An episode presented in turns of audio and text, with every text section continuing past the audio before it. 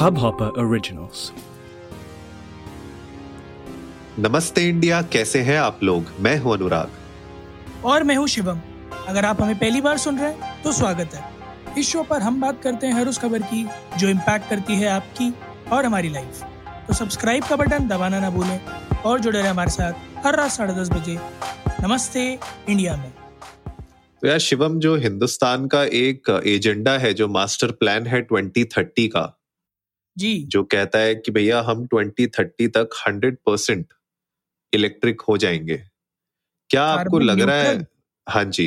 Carbon neutral तो नहीं कह सकते। वो एग्जैक्ट वो शब्द तो नहीं यूज़ किए हैं गवर्नमेंट ने लेकिन ये ज़रूर कहा है कि हम लोग इलेक्ट्रिक व्हीकल्स जो है उनको मतलब एक तरीके से स्ट्रीमलाइन कर देंगे और जो हमारा जो डिपेंडेंसी है फ्यूल फॉसिल फ्यूल के ऊपर वो मिनिमम हो जाएगा ज़ीरो हो जाएगा। ये एक प्लान है 2030 का। बहुत सालों से चला रहा है, इसके ऊपर हमने बीच में एक बार डिस्कस भी किया था। क्या लगता है अब हम 2022 पे हैं? कुछ ऐसी प्रोग्रेस हो पाई है हमारे ऑटोमोटिव स्पेस में जहाँ पे हम ये कह सकते हैं कि हाँ अगले आठ साल के अंदर ये जो सपना एक तरीके से जो रोड मैप प्लान किया था, वो एक्चुअली में हो पाएगा भी कि नहीं? मेरे को ना बड़े अच्छे पॉलिटिशियन हैं, उनकी एक स्पीच है। हाँ। जिसका एक पार्ट है बहुत बढ़िया मीम बन गया है वो याद आ रहा है। अच्छा। वाह क्या सीन है। वाह क्या सीन है। तो सीन ऐसा है अनुराग जैसा मुझे लगता है जहाँ तक आप भी मेरे ख्याल में अपने सर्कल में बात करते ही होंगे मैं भी मेरे सर्कल में बात करता हूँ तो हिंदुस्तान की जनता रेडी है हम्म, इलेक्ट्रिक व्हीकल्स को अपनी ज़िंदगी में उतारने के लिए। हाँ। जो दो कड़ियाँ हैं जो बहुत इंपॉर्टेंट कड़ियाँ हैं जो मेरे ख्याल में जो सेल्स को रैंप अप होने से रोके हुई हैं उनके बारे में जो कुछ करना पड़ेगा। पहला चार्जिंग स्टेशन क्योंकि बहुत कम है हिंदुस्तान में तो लोग देख रहे हैं हाइब्रिड मॉडल्स कि अगर धोखा दे गई आधे रास्ते में बैटरी और चार्जिंग स्टेशन नहीं है तो पेट्रोल से थोड़ी दूर गाड़ी खींची जा सके। है ना? बट यार हाइब्रिड जो मॉडल है उनके तो रेट इतने ज़्यादा कर रखे हैं। 48 मैं- परसेंट का तो उस पर टैक्स लगा रखा है। मैं बस वही बात आपसे अगला करना है तो दूसरा प्राइस क्योंकि फिर इस रिस्क फैक्टर के साथ जो हाइब्रिड लेने जाता है वो ये सोचता है कि जितने में मैं हाइब्रिड जो है मिनी एसयूवी लूँगा या कॉम्पैक्ट एसयूवी लूँगा उतने में तो फॉर्चूनर का टॉप मॉडल आ जाएगा। प्लस उसमें आपको ऑप्शन भी नहीं ऑप्शन भी नहीं है अवेलेबल हाइब्रिड के इतना ज़्यादा। एक्चुअली में तो जो दो बड़े ब्लॉकर्स हैं, वो यही हैं। सी चार्जिंग स्टेशन की फ्रीक्वेंसी कम होने की वजह से प्योर इलेक्ट्रिक व्हीकल्स पर रिलाय करना फ़िलहाल हिंदुस्तान में बहुत मुश्किल है। ये बेटर ट्रुथ है।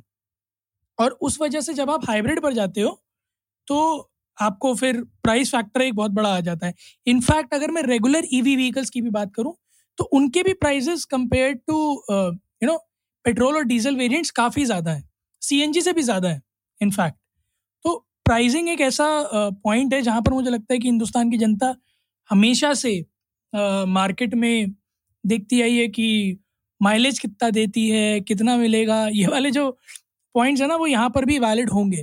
तो ऐसा नहीं है कि 2030 तक, क्योंकि there a long road ahead eight years from now companies इतना एग्रेसिव हुई हैं। पिछले चार साल में उम्मीद है कि अगले आठ साल में ये एक्सपोनेंशियल कर्व बनेगा और जो सपना है, हिंदुस्तान ने देखा है कि by 2030 will be majorly dependent upon EV vehicles तो वो पूरा होता नज़र आएगा but I I still see a little little bit you know shadow of clouds worry clouds of worry कि 2030 ही क्या हो पाएगा या 35 तो नहीं हो जाएगा? Because I really don't not want कि ये भी किसी गवर्नमेंट कॉन्ट्रैक्टर की डेडलाइन जैसा हो जाएगी। अरे सर हो नहीं पाया। थोड़ा टाइम और दे देते। फिर हो जाता। सही बात है, सही बात है। पर आप जो कह रहे हो ना, ये जो मेहनत की है पिछले कुछ सालों में ऑटोमोटिव मैन्युफैक्चरर्स ने स्पेशली टाटा मोटर्स ने इस फ़ील्ड में बहुत काम किया है। उन लोगों ने बैक टू बैक ईवी बहुत सारे प्रोडक्ट अपने रेंज में ईवी इंक्लूड करना शुरू कर दिया है। जो उनके टॉप सेलिंग मॉडल्स थे, उनमें उनने ईवी के ऑप्शन लाना शुरू कर दिया। ये आपका बात सही है कि अभी जो अपटेक है वो बहुत लो है, लेकिन टाटा मोटर्स अपने हिसाब से ये प्लान कर रही है, जो उन्होंने कहा है ऑफिशियली कि पंद्रह हज़ार करोड़ ईवी के सेगमेंट पे वो अगले पाँच सालों में इन्वेस्ट करने वाले हैं। एंड जो नेक्सॉन ईवी उनकी one of the most famous EV में नेक्सॉन ईवी का नाम है दैट इज़ ऑटोमेटिकली अभी आज की रेट में नंबर वन पे चल रही है। वो और प्लान कर रहे हैं दस ऐसे मॉडल लॉन्च करने के लिए। तो क्या लगता है आपको ये जो नए दस अलग अलग सेगमेंट्स में नए इलेक्ट्रिक कार्स की बात हो रही है टाटा मोटर्स के द्वारा क्या इससे हमारे जो बाकी इंडियन मैन्युफैक्चरर्स हैं, उन पे थोड़ा प्रेशर बनेगा और वो लोग भी अपने मॉडल्स को थोड़ा सा और पंप आउट करेंगे जल्दी। मुझे तो ऐसा लगता है कि अगर टाटा जिस तरह से प्रॉमिसिंग लग रहा है, दस न्यू मॉडल्स के साथ बात कर रहा है कि अगले पाँच साल के अंदर लेकर आएगा। इनफैक्ट अभी मैं अगर लाइनअप की बात करूँ तो टाटा इलेक्ट्रिक के जो अपकमिंग लाइनअप है, उसमें अल्ट्रॉज पंच एक नई कूप एस और सियरा ये जो गाड़ियाँ हैं, इनका ईवी e रेंज में आने का सबसे पहला चांस है इनफैक्ट नेक्सॉन की अगर आपने बात करी तो उसका भी एक अपडेटेड वर्जन आने वाला है जिसमें एक बड़ी बैटरी होगी ज़्यादा सिंगल चार्ज रेंज होगी मिड ट्वेंटी ट्वेंटी तक आने की चांसेस हैं। मुझे ऐसा लगता है कि अगर टाटा इतना एग्रेसिव होगा तो मेरे ख्याल में बाहर की जो कंपनीज़ है जो बाकी मैन्युफैक्चरर्स है उन पर भी एक अच्छा खासा प्रेशर बनेगा मार्केट को कैप्चर करने का। क्योंकि वो ए, एक किक की ही ज़रूरत है। कोई भी एक ब्रांड होगा जो मार्केट में आएगा तहलका मचा देगा और उसके बाद जैसे जियो के साथ हमने देखा था अनुराग है ना? हाँ. कि डेटा के प्राइसेस बहुत हाई थे जियो के आने से पहले तक। जियो आया जियो ने प्राइसेस कम करे अचानक से सारे ब्रांड्स ने सारे टेलीकॉम प्रोवाइडर्स ने पैसे कम कर दिए बड़े बड़े लुक्रेटिव ऑफर्स आने लग गए फोर की लहर आई एकदम से अचानक से दो साल के अंदर हिंदुस्तान में फोर की लहर आ गई फोर के पीछे लग के फाइव आ गया। कहीं पे अभी तक एच प्लस के टावर नहीं आ रहे बट कहीं कहीं फाइव आ रहा है। तो हाँ, मुझे वही चीज़ लगती है कि ये बिल्कुल भेड़ चाल वाला जो कॉन्सेप्ट है ना किसी एक को आके बस मार्केट में थोड़ा सा तहलका मचाना होगा चार मॉडल लाकर और एक जो बजट सेगमेंट है उसको हिट करना होगा और उसके बाद आप लगातार एक के पीछे एक झड़ी देख सकते हो। और ये हिंदुस्तान में बड़ा कॉमन ट्रेंड है अनुराग। हर एक चीज़ के अंदर चलता है फोन्स भी हो अगर है ना? हम्म, जैसे प्रीमियम रेंज के फोन्स आते थे लोग खरीदने से कतराते थे राइट एमआई आया मार्केट में उसने बजट फोन्स लाया बट उसने फिर जब प्रीमियम फोन्स निकाले ना तो वो भी लोग लेने के लिए तैयार हो गए कि हाँ बजट फोन्स बनाता है मार्केट कैप्चर करता है अच्छा है तो प्रीमियम तो और भी अच्छा दे रहा होगा। सेम स्ट्रैटेजी वन प्लस ने भी निकाली थी।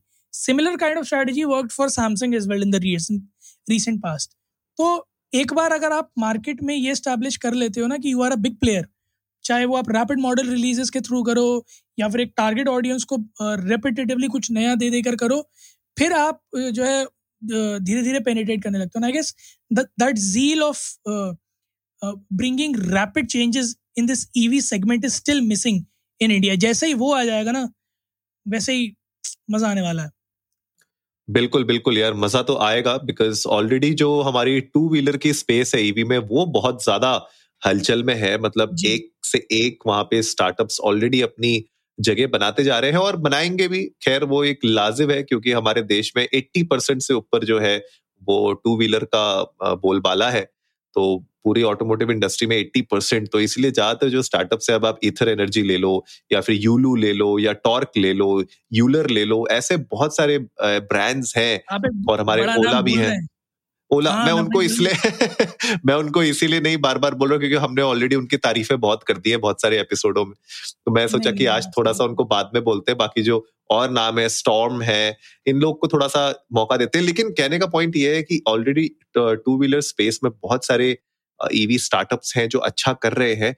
और फोर व्हीलर ऑफकोर्स क्योंकि एक अलग ही लेवल का आपको असेंबली लाइन चाहिए प्रोडक्शन लाइन चाहिए और एक्सपर्टीज चाहिए। तो टाटा मोटर्स जैसे महिंद्रा, जिन लोगों ने रेवा को एक्वायर किया था बहुत साल पहले, वो बहुत टाइम से शांत है। और शिवम, मुझे कहीं ना कहीं लगता है क्योंकि रेवा की जो टेक्नोलॉजी ऑलरेडी महिंद्रा के पास है, ये एक तरीके से स्लीपिंग जाइंट हो सकते हैं। मतलब लास्ट मोमेंट पे आके चक्के छौके मार सकते हैं वो।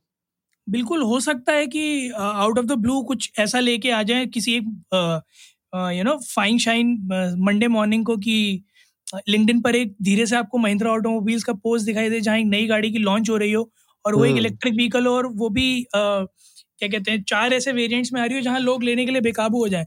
और कुछ अलग ही टेक्नोलॉजी लेके आ जाए चाहे सिंगल चार्ज में या फिर फास्ट चार्ज में क्योंकि अब यहाँ पर भी डीसी फास्ट चार्जिंग का कॉन्सेप्ट धीरे धीरे ईवी व्हीकल्स में दिखने लगा है। So I guess there a lot which can happen in the next couple of years so मुझे मुझे जो उम्मीद है 2025 तक वो है इस मार्केट में एक अच्छे ईवी व्हीकल वेव की आने की, जिसमें एक प्लथोरा ऑफ़ ऑप्शंस हो जाएँगे, जनता के पास अवेलेबल जहाँ हर तरह से आप हर सेगमेंट में और हर प्राइस में एक ईवी व्हीकल अफोर्ड कर पाओगे या मार्केट में एटलीस्ट देख पाओगे। So I am very excited to see और इनफैक्ट ओला भी प्रॉमिस कर चुका है कि ओला फोर व्हीलर लेकर आएगा। और भी कई सारे ऐसे टू व्हीलर कंपनीज़ हैं जिन्होंने बात करी है इस बारे में कि वो फोर व्हीलर सेगमेंट में उतरेंगे। सो so, मार्केट में पोटेंशियल बहुत है बस किसी एक को चिंगारी लगाने की देर है। बिल्कुल गाइस तो आप लोग भी जाइए और हमारे ट्विटर और इंस्टाग्राम पे भी थोड़ी चिंगारी लगाइए इंडिया इंडस्ट को नमस्ते पे जाके। आप लोग बताइए कि क्या आप लोग अपनी नेक्स्ट कार जो प्लान कर रहे हैं will that be an EV अगर हाँ तो क्यों? अगर ना तो भी क्यों? बताइए ज़रूर हमें जान के अच्छा लगेगा। उम्मीद है आप लोगों को आज का एपिसोड पसंद आया होगा तो जल्दी से सब्सक्राइब का बटन दबाइए और जुड़िए हमारे साथ। हर रात साढ़े दस बजे सुनने के लिए ऐसी ही कुछ इन्फॉर्मेटिव खबरें। तब तक के लिए नमस्ते, नमस्ते इंडिया।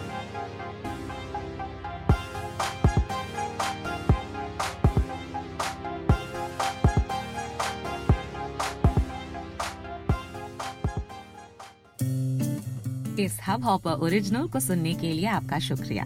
अगर आप भी अपना पॉडकास्ट लॉन्च करना चाहते हैं तो हब हॉपर स्टूडियो वेबसाइट पे रजिस्टर करें और एक मिनट के अंदर अंदर अपना खुद का पॉडकास्ट लॉन्च करें।